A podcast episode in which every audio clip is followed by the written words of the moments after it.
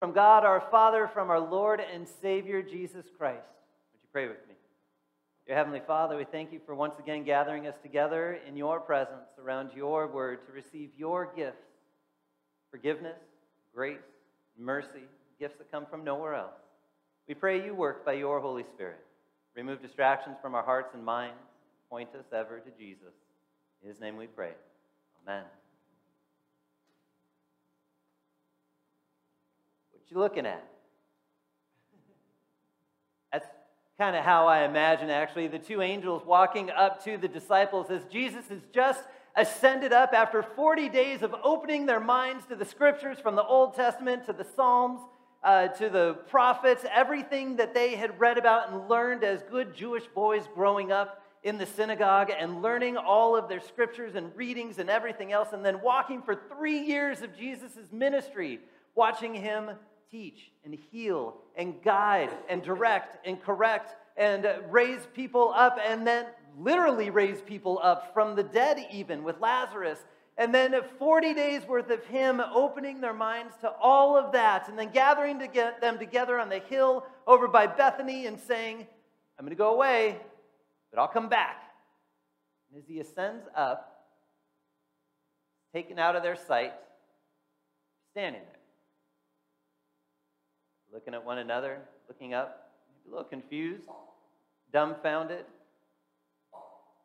And these two guys standing next to him in white. I just imagine him kind of stopping for a second, looking up, looking at the guys.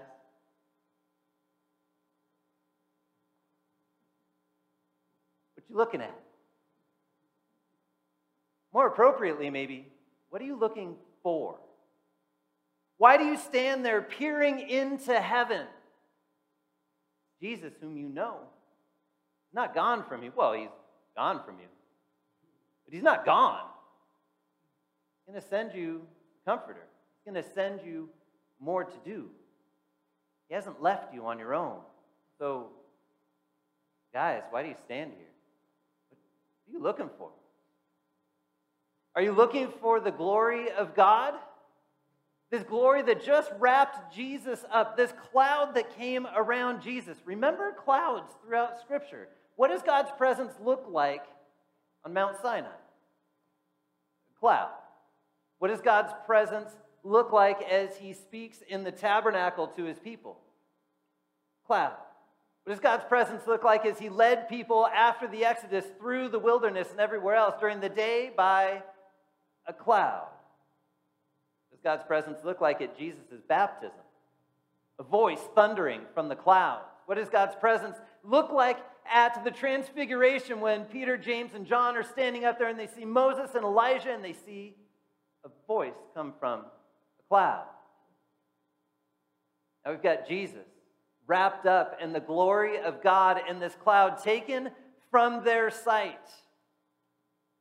Humanity brought into the presence of God.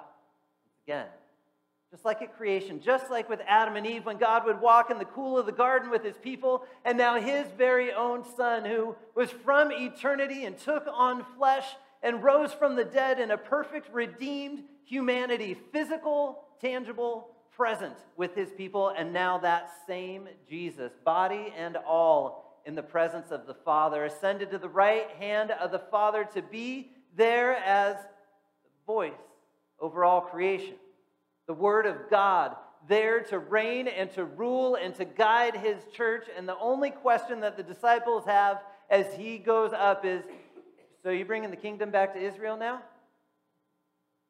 Well, no. That's a different kind of glory. And as those angels stood next to the disciples, and they wonder, and he asked them, right? What are you looking at? What are you looking for? Why do you peer up into the heavens? Are you hoping that some kind of glorious thing is going to happen at this moment and be handed down to you once again? Because it's, it's not. Jesus told you to go.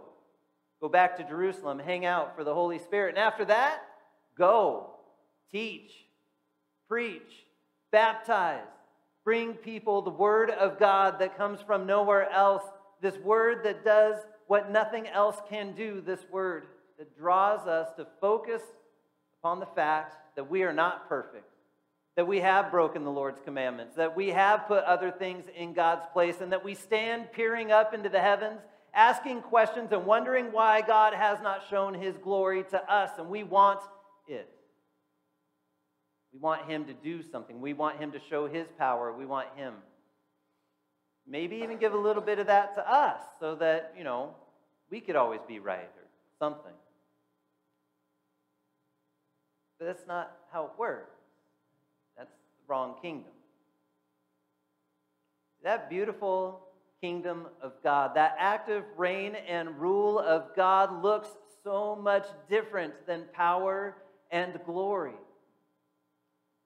That active reign and rule of God looks like forgiveness, sometimes suffering. It's like love. It's like taking care of one another. And yes, those are all things that we are called to do as the church. It also looks like God forgiving you. We always want to peer through the heavens and look into the glory of heaven and into God's glory and wonder what that glory looks like. And God sends us His Holy Spirit and says, Stop looking for my glory, look to the cross. Look to the empty grave. Look what my love looks like. It looks like this Jesus died and risen again for your forgiveness so that your sins would be done away with. It looks like Jesus wrapped up in bread and wine and placed into your hands. It looks like my word spoken over you in baptism, where promises are washed over you to claim you as God's child. That's God's kingdom. That's what it looks like for Him to work in ways that no one else can.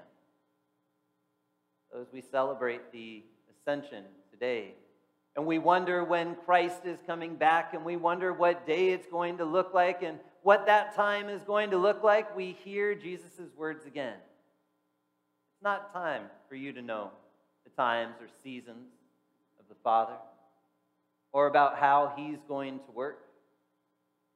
Just know I'm with you to the end of the age.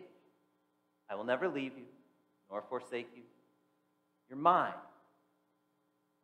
You're mine because I made it happen. You're mine and always will be Till the day that Christ comes once again. As he stands there in our humanity before the Father, he will then come again, and God's presence will come into our humanity here, and that will be the time when God's kingdom is fully present and active and reigning, where there are no more tears, no more sorrows, yet every one of those children of God baptized in his name, raised from the dead, walking along in God's presence as there is no division anymore between humanity and divinity, but they live together in one as God comes back and brings the new Jerusalem into the new creation, and heaven and earth are overlaid once again in one place where we get to walk in God's presence forgiven, and redeemed. What a beautiful day. When it'll happen, no idea. But is God separated from us until that day? By no means. He's always present with you. Present with you by His Spirit. present with you here as He gathers you into His presence. In fact, if you ever want a little image of what heaven looks like, show up here on a Sunday morning.